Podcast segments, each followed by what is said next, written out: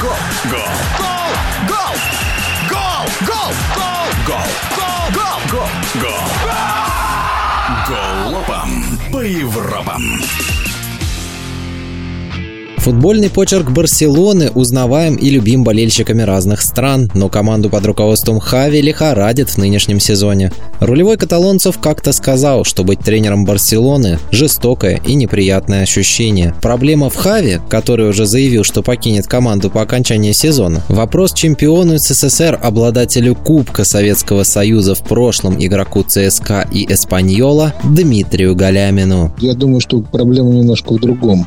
И Хави здесь ни при чем. Он делает свою работу, делает работу качественно. Сейчас есть хорошие футболисты свои, которых воспитала Барселона, которые подходят под стиль Барселоны, но они не являются топ-футболистами, если брать по меркам мирового масштаба. Поэтому нет таких лидеров, которые могли бы повести за собой то, что было в предыдущие годы, когда они могли себе позволить купить любого футболиста мира и конкурировали в финансовом плане только с англичанами и с Реал Мадридом, больше ни с кем. Но на сегодняшний день они не могут себе позволить позволить приобрести 3-4 футболиста, которые бы вот дали бы вот этот толчок для того, чтобы выиграть чемпионат и выступить в Лиге чемпионов на высоком уровне. То есть Барселона даже без громких побед в этом сезоне все равно пытается во что бы то ни стало сохранить свою модель игры, которая перестала приносить результат. Именно так и есть. И именно пытаются сохранить. Я бы сказал, не модель игры, а стиль игры. То есть, чтобы он был интересный для зрителей, чтобы он основан на владении мячом, он основан на атакующих действиях в основном, на высоком индивидуальном мастерстве, у них и футболисты это появляются, потому что в академии из поколения в поколение передаются, условно говоря, там все, что связано с тренировочным процессом, с воспитанием футболиста, передаются эти традиции, и очень много своих воспитанников играет не только в Барселоне, но и в других футбольных грандах. Но всегда в Барселоне были 3-4 футболиста топ уровня, топ класса, которые входили всегда в десятку, в двадцатку лучших футболистов мира. Барса на сегодняшний день по своему составу не является топ-10 клубов, которые могут бороться за выигрыш Лиги Чемпионов.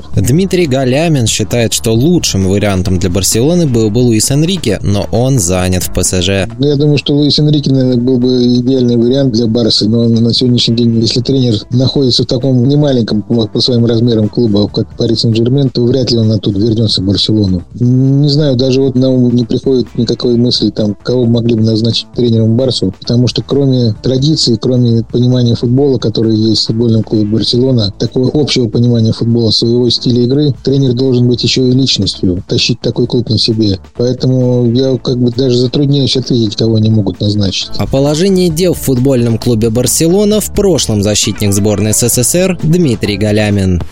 Европам.